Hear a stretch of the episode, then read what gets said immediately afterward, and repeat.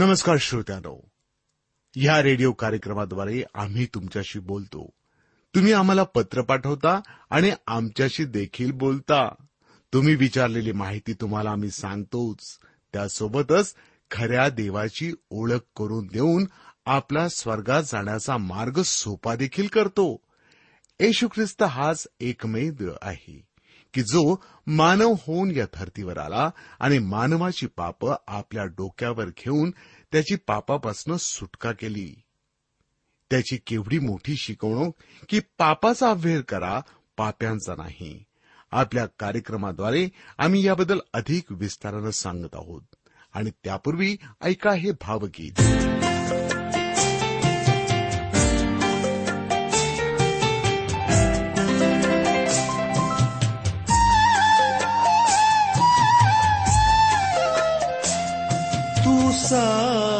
माझ्या जीवाचा आहेस गीत मनाचा. तू साज माझ्या जीवाचा आहेस गीत मनाचा. मी रचना तुझीच प्रभुजी. मी रचना तुझीच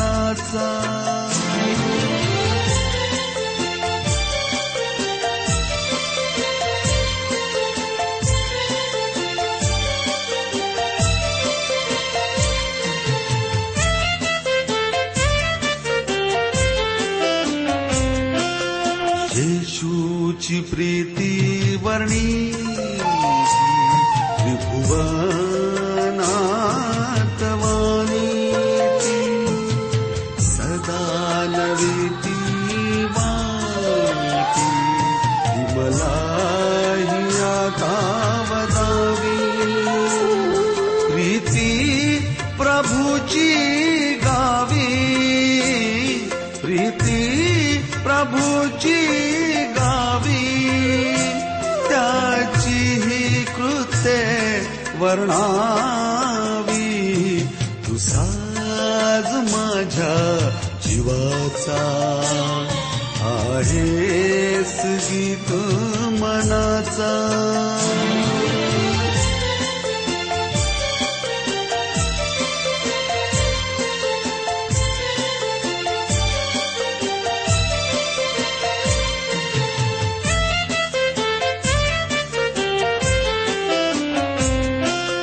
जगिया दुःख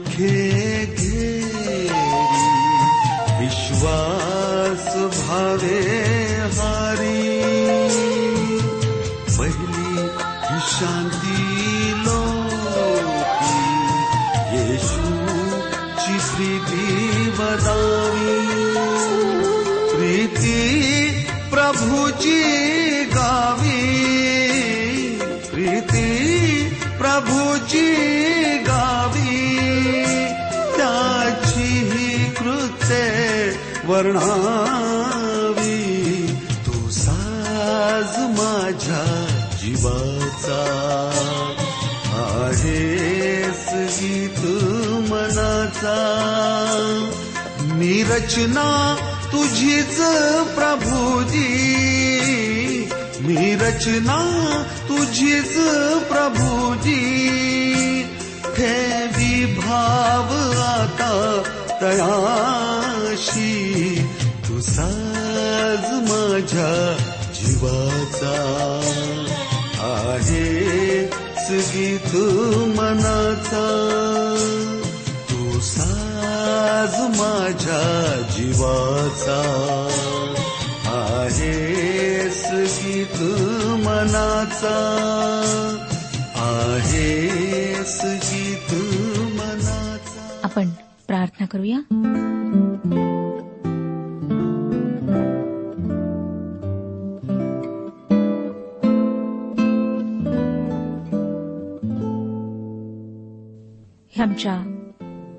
थोर पराक्रमी जिवंत परमेश्वर पित्या तुझ्या पवित्र नावाला शतशः धन्यवाद देत तुझ्या नावाचं गौरव करीत सारा आदर मान सन्मान तुझ्या पवित्र नावाला देत आम्ही तुझ्या समक्ष येत आहोत.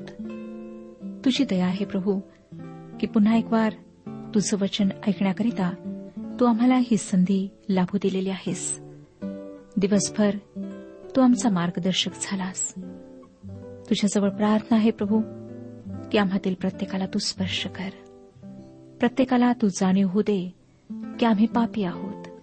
आम्हाला पश्चातापाची आवश्यकता आहे. प्रभू येशू ख्रिस्ताच्याद्वारे आमच्या पापांना धुण्याची आवश्यकता आहे. होऊ दे की आज प्रत्येक व्यक्तीला येशू ख्रिस्ताची ओळख पटावी तुझ्या नावाची स्तुती असो की तू आमच्यावर प्रेम करतोस. तू अद्यापही आम्हाला त्यागलेलं नाहीस. आपल्या सर्व वचनांना आमच्या जीवनामध्ये तू पूर्ण केलेला आहेस. तुझी स्तुती करतो प्रभू कारण तू आम्हातील प्रत्येकाला स्पर्श करून जे जे आम्ही तुला मागितलं ते तू आम्हाला दिलंस. जे आजारी आहेत बापा त्यांना स्पर्श कर आरोग्य लाभ दे. जे वाईट मार्गावर चालत आहेत त्यांच्याशी तू बोल. त्यांना तू वापस परदेव. आपल्या मार्गावर आण. आणि तुला संतोष विणारं जीवन जगण्याकरिता तू त्यांची मदत कर. ही वेळ आम्ही तुझ्या पवित्र हातात देत आहोत. तू आमच्याशी बोल. ही लहानशी प्रार्थना प्रभू यशू ख्रिस्ताच्या पवित्र आणि गोड नावात मागितली आहे. म्हणून तो ऐक. आमेन. श्रोत्यानो ह्या दिवसांमध्ये आम्ही राजाच्या दुसऱ्या पुस्तकाचे अध्ययन करीत आहोत आणि आज चौथा अध्याय आम्ही अभ्यासणार आहोत. ह्या अध्यायात अलिशाने केलेल्या पाच चमत्कारांची नोंद आहे. एलिया व अलिशा यांनी केलेल्या चमत्कारांमध्ये साम्य असले तरी अलिशाने केलेले चमत्कार जास्त व्यापक स्वरूपाचे आणि मोठे होते. चौथा अध्याय पहिलं वचन आम्हाला सांगतं एकदा संदेष्टांच्या शिष्यांच्या स्त्रियांपैकी एकीने अलिशाकडे गाऱ्हाणे केले. ती म्हणाली तुझा सेवक माझा नवरा मरून गेला आहे. तुला ठाऊक आहे की तो परमेश्वराचे भय बाळगणारा होता. त्याचा सावकार माझ्या दोन पुत्रास दास करून नेण्यास आला आहे. शतनो ह्या स्त्रीच्या पतीला अलिशा चांगल्या प्रकारे ओळखत असावा. ती त्याला तिचा नवरा खरा विश्वासू होता याची आठवण करून देते. जेव्हा तो मरण पावला तेव्हा त्याच्यावर काही कर्ज होते व त्याच्या मृत्यूनंतर त्याचा सावकार ती रक्कम वसूल करायला आला. त्या काळात जर उधारी करणाऱ्याला स्वतःची मालमत्ता गहाण टाकण्यासाठी नसेल तर तो स्वतःला किंवा त्याच्यावर अवलंबून असलेल्या कुटुंबाच्या सभासदाला तारण म्हणून ठेवत असे. म्हणून आता या विधवेच्या मुलांना तो सावकार तारण म्हणून नेणार होता. श्रोत्यानो या ठिकाणी मला जी गोष्ट खटकते ती ही की या देवावर विश्वासणाऱ्या माणसाने कर्ज काढले होते व त्याच्याने ते स्वतःच्या हयातीत फेडणे झाले नाही. नीतीवचन बावीसावाध्याय आणि सातवं वचन सांगतं. नीतीसूत्रे बावीसावाध्याय सातवं वचन. धनिक मनुष्य निर्धनांवर सत्ता चालवितो. ऋणको धनकोचा दास होतो. ह्याप्रमाणे खरोखर उसने घेणारा उसने देणाऱ्याचा दास होतो. त्यापेक्षा विश्वासणाऱ्याने कर्ज न घेणेच उत्तम नाही काय? बऱ्याचदा आम्ही आमच्या मिळकतीतला दहावा भाग देवाच्या भांडारात आणत नाही. त्यामुळे मलाखीचे पुस्तक तिसरा अध्याय आणि दहाव्या वचनातील आज्ञेचे पालन आमच्याकडून होत नाही. हे वचन सांगतं की सेनाधीश परमेश्वर म्हणतो माझ्या मंदिरात अन्न असावे म्हणून सगळा दशमांश तुम्ही भांडारात आणा. म्हणजे मी आकाश कपाटे उघडून जागा पुरणार नाही एवढा आशीर्वाद तुम्हाकरिता वर्षितो की नाही याविषयी माझी प्रतिती पहा. साहजिक श्रोत्यानो दशमांश देण्याने प्राप्त होणारे आशीर्वाद आम्हाला प्राप्त होत नाहीत. परमेश्वर निश्चित रीतीने आपले वचन सिद्ध करणार आहे. जे दान देणे आम्हाला परवडते तेच आम्ही देऊ असे म्हणणे योग्य नाही. तर संतोषाने देणे देवाला आवडते. जेव्हा मी विश्वासाने व संतोषाने आमच्या पगाराचा किंवा उत्पन्नाचा दहावा भाग सर्वप्रथम देवासाठी काढून ठेवतो व त्याच्या भांडारात आणतो तेव्हा उरलेल्या रकमेत आमचे महिन्याचे सर्व खर्च सुव्यवस्थित रीतीने भागतात. या बाबतीतही देवाचा चांगुलपणा अनुभवा. विश्वासणाऱ्या व्यक्तीने कर्ज काढणे म्हणजे देवावर अविश्वास प्रगट करणे होय. या वृत्तांतामधील विश्वासणाऱ्याने कर्ज काढले व ते फेडण्याआधीच तो मरण पावला. त्यामुळे आता त्याच्या विधवेवर कठीण प्रसंग ओढवलेला आहे. देवाच्या कृपेमुळे तिला देवाच्या सेवकाचे साह्य प्राप्त झाले. दुसरं वचन पहा काय सांगतं? अलिशाने तिला विचारिले मी तुझसाठी काय करू हे मला सांग. तुझ्या घरात काय काय आहे? ती म्हणाली एक घडात तेलाशिवाय आपल्या दासीच्या घरात काही एक नाही.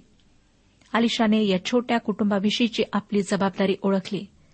मोशीच्या नियमाप्रमाणे अनाथ व विधवा यांची काळजी घेणे आवश्यकच होते. तीन ते पाच वचने तो तिला म्हणाला तू जा आणि बाहेरून आपल्या शेजाऱ्या पाजाऱ्यांकडून बरीचशी रिकामी भांडी मागून आण. मग आपल्या पुत्रांसह घरात जाऊन दार बंद कर व त्या सर्व भांड्यात तेल ओत आणि भांडे भरेल ते बाजूला ठेव. ती त्याचपासून गेली आणि आपल्या पुत्रांसह आपल्या घरात जाऊन तिने दार बंद केले. ते तीचकडे भांडी आणीत ती ती भरीत जाई.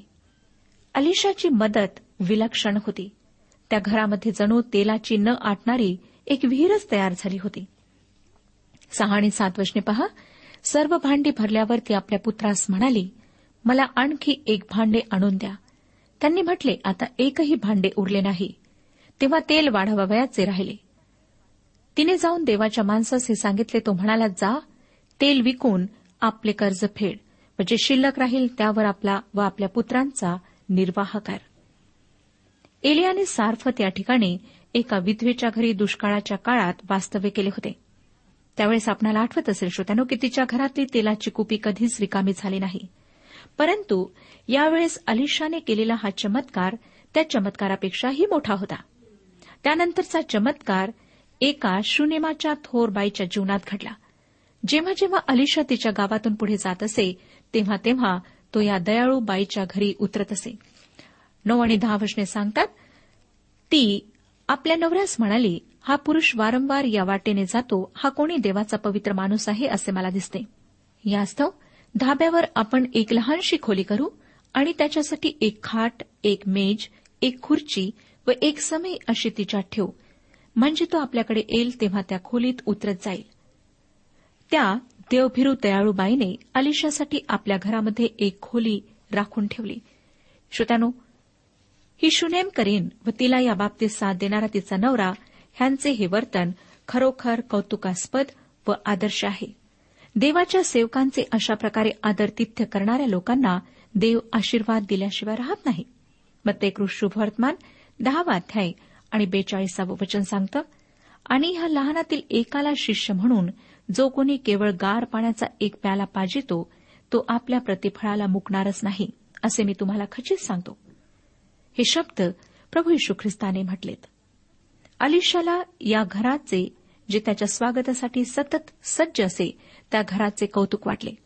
एकदा पलंगावर पडलेला असता या दयाळू शुनेमकरिणीला काहीतरी बक्षीस द्यावे असे त्याच्या मनात आले व त्याने आपला सेवक घेजी याला बोलावले. चौदा ते सतरा वशने पहा काय सांगतात? त्याने आपल्या सेवकाला विचारले हिच्या प्रित्यर्थ काय करावे? गेहजी म्हणाला तिला काही मुलबाळ नाही तिचा नवरा वृद्ध आहे. त्याने म्हटले तिला बोलाव. त्याने बोलावल्यावर ती येऊन दारी उभी राहिली. तो तिला म्हणाला वसंत ऋतू पुनरुपी येईल तेव्हा तू पुत्रास उराशी धरशील. ती म्हणाली छे छे माझे स्वामी देवाचे माणूस आपल्या दासीची वंचना करू नका. पुढे आलिशाने सांगितल्याप्रमाणे त्या स्त्रीस गर्भ राहिला आणि वसंत ऋतू पुनरुपी आला तेव्हा तिला पुत्र झाला. त्यानंतर अनेक वर्षांनी तिचा मुलगा आपल्या मोठेपणी मरण पावला व अलिशाने त्याला पुनर्जीवन दिले. त्याने एलियाचीच पद्धत वापरली. त्या मुलाच्या शरीराशी संपर्क साधून त्याने त्या मृत मुलाला जिवंत केले. श्रोतानो आम्ही आमच्या कुकर्मांमुळे व पापांमुळे मृतवत आहोत. परंतु प्रभू येशूशी वैयक्तिकरित्या जेव्हा आमचे नाते जुळते तेव्हाच आम्ही खऱ्या अर्थाने जिवंत होतो. तेव्हाच आम्ही पापाच्या व मृत्यूच्या दास्यातून मुक्त होऊन प्रभू येशूमध्ये सार्वकालिक जीवन प्राप्त करू शकतो. कारण प्रभू येशू ख्रिस्ताने योहान वर्तमान अकरावाध्याय पंचवीस आणि सव्वीस वचनांमध्ये तिला म्हटले पुनरुत्थान व जीवन मीच आहे. जो माझ्यावर विश्वास ठेवतो तो मेला असला तरी जगेल. आणि जिवंत असलेला प्रत्येक जण जो माझ्यावर विश्वास ठेवतो तो कधीही मरणार नाही. हे तू खरे मानतेस काय?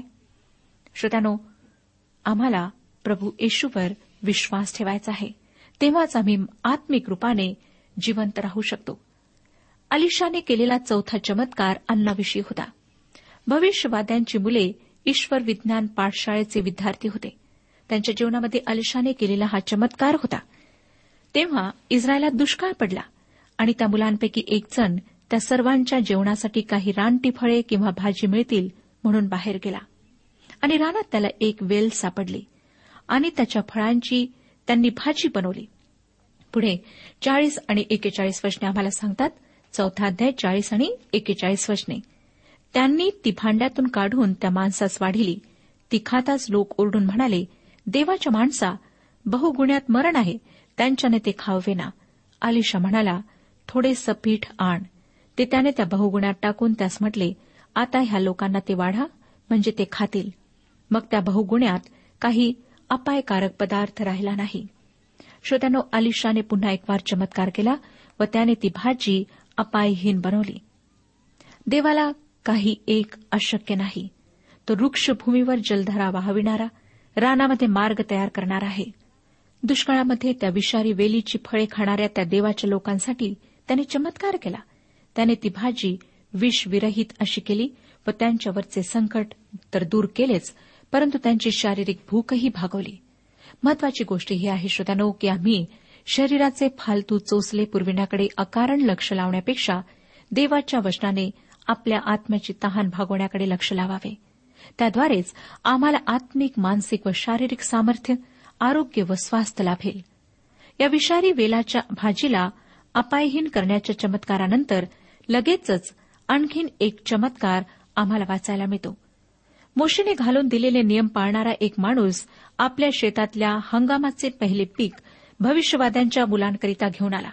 कारण यराबामाने आपल्या कारकिर्दीत लेवी घराण्यातल्या याचकांना देशाबाहेर हाकलून दिले होते. परंतु त्या प्रथम पिकाच्या भाकरी त्या सर्वांसाठी पुरेशा नव्हत्या. म्हणून त्यांच्या नोकराने त्याविषयी कुरकुर केली. एवढ्याशा भाकरी शंभर माणसांना कशा पुरणार अशी त्याची तक्रार होती. परंतु याही वेळेस अलिशाने चमत्कार केला. त्रेचाळीस आणि चौवेचाळीस वशने पुढे सांगतात. चौथा अध्याय त्रेचाळीस आणि चौवेचाळीस वशने त्याचा सेवक म्हणाला काय? शंभर माणसं एवढेसे वाटून देऊ? तो म्हणाला हे लोकांस वाटून दे. त्यांना हे खाऊ दे. परमेश्वर म्हणतो त्यांनी खाल्ल्यावर ह्यातून काही उरेलही. तेव्हा त्याने ते लोकांस वाढिले आणि परमेश्वराच्या वचनाप्रमाणे त्यांनी ते खाल्ल्यावर काही उरले. या घटनेवरून आम्हाला येशूने त्याच्या पृथ्वीवरच्या वास्तव्यात केलेल्या चमत्काराची आठवण येते. श्रोत्यानो आमचा परमेश्वर सर्व गरजा भागवणारा परमेश्वर आहे. तो कधीही न बदलणारा व युगानुयुग सारखा असलेला परमेश्वर आहे. म्हणूनच प्रभू येशूने मत्ते कृषभवर्तमान सहावाध्याय एकतीस बत्तीस आणि तेहतीस वचनांमध्ये म्हटले ह्यास्तव काय खावे काय प्यावे काय पांघरावे असे म्हणून चिंता करीत बसू नका. कारण ही सर्व मिळवण्याची धडपड परराष्ट्रीय लोक करीत असतात. तुम्हाला ह्या सर्वांची गरज आहे हे तुमचा स्वर्गीय पिता जाणून आहे. तर तुम्ही पहिल्याने त्याचे राज्य व त्याचे नीतिमत्व मिळविण्यास हटा म्हणजे त्यांच्याबरोबर ह्याही सर्व गोष्टी तुम्हाला मिळतील. श्रोत्यानो या चमत्कारानंतर आम्ही अलिशाने केलेले आणखीन काही चमत्कार पाहतो. पाचव्या अध्यात आम्हाला काही कुतूहलजनक चमत्कारांचे वृत्तांत आढळतात. अरामी सेनापती नामान याविषयी हा अध्याय आहे. आणि या वृत्तांतामध्ये आम्हाला अलिशाच्या जीवनातल्या अत्यंत रोचक भागाविषयी माहिती मिळते. या वृत्तांतावरून असं वाटतं की अलिशा हा एलियाप्रमाणेच रानगट असावा व त्यालाही विनोदबुद्धी असावी. मला वाटतं श्रोत्यानो की परमेश्वराला ही विनोदबुद्धी आहे आणि विनोदबुद्धी असलेल्या लोकांचा उपयोग करणे त्याला आवडते. एका अत्यंत निराशाजनक स्थितीत असलेल्या माणसाविषयीचे हे वर्णन वाचताना आपणालाही हसू येईल. पाचवा अध्याय आणि पहिलं वचन पहा. आरामाच्या राजाचा सेनापती नामान हा आपल्या धन्याच्या पदरी एक थोर व प्रतिष्ठित मनुष्य होता. कारण त्याच्याद्वारे परमेश्वराने आरामास जय दिला होता. तो पराक्रमी वीर होता पण कोडी होता. हे पहिले वचन आम्हाला नामानाचे ओझरते शब्दचित्र देते. तो आरामाच्या राजाचा सेनापती होता. जरी तो यहुदी तर होता तरी तो थोर व मान्यता पावलेला माणूस होता. त्याच्याद्वारे परमेश्वराने आरामाला सुटका दिली होती. ही एक विशेष गोष्ट आहे.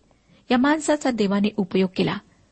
या माझ्या मताशी तुम्ही सहमत असाल असे मला खात्रीने वाटते. जे लोक ख्रिस्तीतर आहेत अशा लोकांचा परमेश्वर उपयोग करून घेतो हे आपणाला समजेल. हे जरी आपणाला विचित्र वाटत असले तरी ते खरे आहे. देवाच्या वचनामध्ये हे विधान सिद्ध करणारी अनेक वचने आम्हाला वाचायला मिळतात. देवाने फारो नबुखदनेसर कोरेश अलेक्झांद्र ह्यांचा आपल्या कार्यासाठी उपयोग करून घेतला. या ठिकाणी श्रोत्यानो परमेश्वराने नामानाचा उपयोग केला. नामान एक बलवान वीरही होता.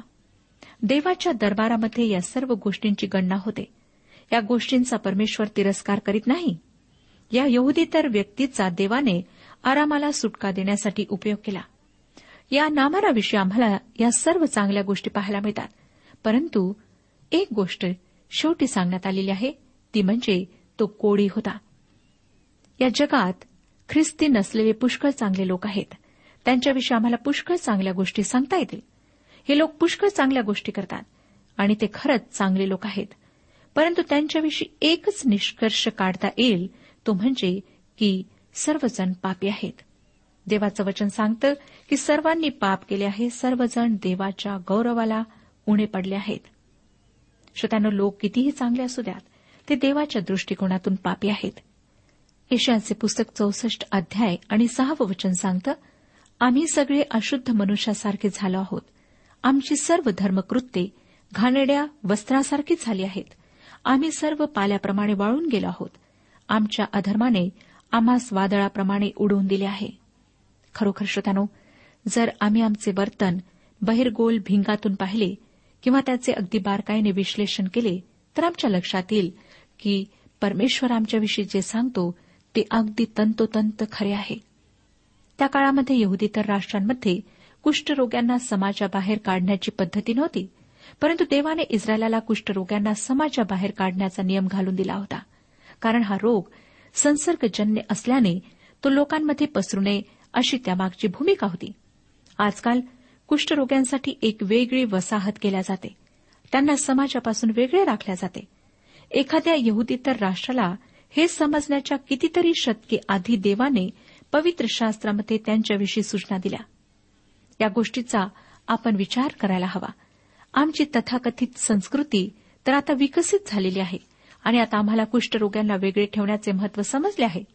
परंतु श्रोत्यांनो परमेश्वराने तर त्याच्या पुस्तकात अनेक शतकांपूर्वी सांगितले की कुष्ठरोग्याला दूर ठेवावे. ज्यावेळी कुठल्याही युवतीतर राष्ट्राला त्याची आवश्यकता कळली नव्हती. शुद्धता अशुद्धता स्वच्छता आरोग्य नीतीनियम समाज व्यवस्था वगैरेंविषयी आपले परिपूर्ण नियम परमेश्वराने दिलेत. ते नियम आजच्या विज्ञानाच्या नियमांमध्ये व्यवस्थित बसतात. परंतु श्रोत्यानो याही पलीकडे जाऊन आम्हाला असं दिसतं की कुष्ठरोग हे पवित्र शास्त्राच्या मते एक प्रकारचे पाप आहे. याचे एक कारण असे की त्यावर त्या काळात मानवी उपाय पुरेसे नव्हते. मानवी प्रयत्नांनी हा रोग बरा होणे शक्य नव्हते. पाप ही तसेच आहे. आमचे पाप केवळ परमेश्वरच नष्ट करू शकतो. पापी माणसाला केवळ तोच मुक्ती देऊ शकतो. नामान एक चांगली व्यक्ती होता परंतु तो पापी होता. त्याने त्याच्या कुष्ठरोगाला लपविण्याचा प्रयत्न केला परंतु तो स्वतःला त्यापासून वाचू शकला नाही. त्याला तसे करता आले नाही. श्रोतानो आजही बरेचसे लोक आपल्या पापाच्या काळ्या दागांना सफेदी मारून लपविण्याचा प्रयत्न करतात. परंतु श्रोतानो त्यांना पूर्णपणे स्वच्छ होण्याची आवश्यकता आहे. फक्त प्रभू येशू ख्रिस्तच ते आपल्या पवित्र रक्ताच्याद्वारे करू शकतो. मग ते कृष्णवर्तमान दहावाध्याय आणि सव्वीसावं वचन सांगतं ह्यास्तव त्यांना भिवू नका कारण उघडकीस येणार नाही असे काही झाकलेले नाही आणि कळणार नाही असे काही गुप्त नाही. कोणीही आपले पाप लपवायचा कितीही प्रयत्न केला तरी ते एक दिवस उघडकीस येणारच. चांगली कृत्य करूनही ती पापे धुवून निघणार नाहीत.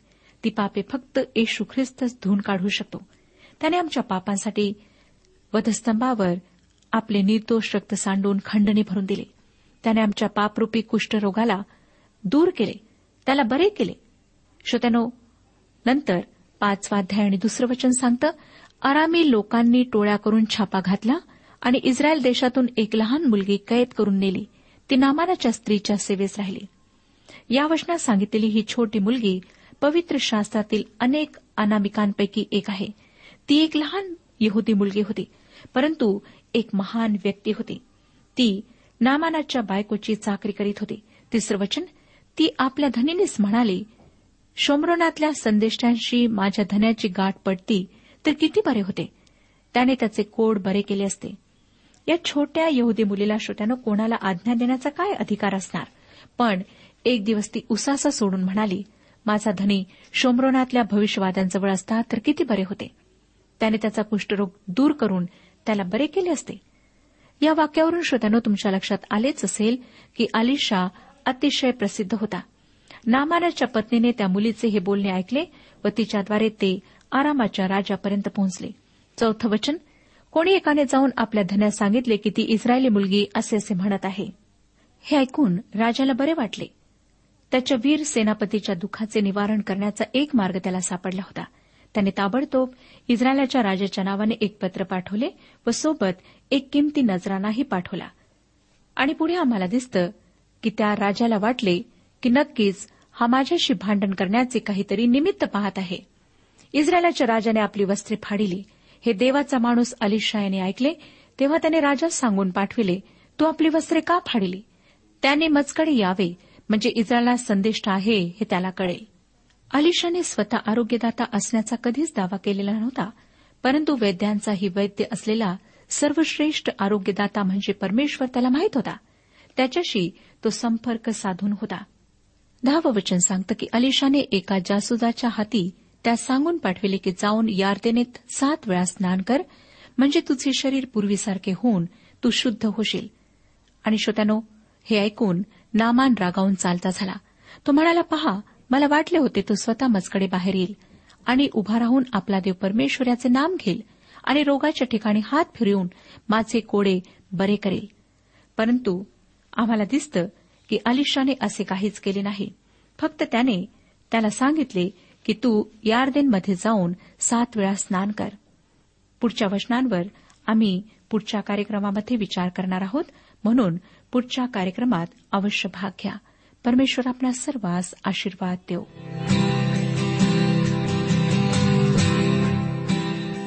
आजच्या उपासना कार्यक्रमात परमेश्वराच्या जिवंत वचनातून मार्गदर्शन आपण ऐकलं. आजच्या या वचनातून आपणास काही आशीर्वाद मिळाला असेल यात काही शंका नाही. सदैव हो, जीवनविषयक काही शंका असल्यास किंवा काही प्रश्न असल्यास किंवा काही प्रार्थना निवेदन असल्यास पत्राद्वारे आम्हास अवश्य कळवा. आम्हाला अगदी आनंदच होईल. पत्र व्यवहारासाठी आमचा पत्ता लिहून घ्यावा. कार्यक्रम उपासना पोस्ट बॉक्स क्रमांक एक शून्य दोन बेजनबाग नागपूर पिनकोड क्रमांक चार चार शून्य शून्य शून्य चार. आमचा ईमेल अॅड्रेस आहे Marathi T T B at radio eight eight two dot com. Email address पुन्हा एकदा ऐका Marathi T T B at radio eight eight two dot com. बरं तर आता इथंच थांबूया. कारण आपल्या कार्यक्रमाची वेळही संपत आलेली आहे. पुन्हा आपली भेट आपल्या पुढल्या कार्यक्रमात तोपर्यंत नमस्कार.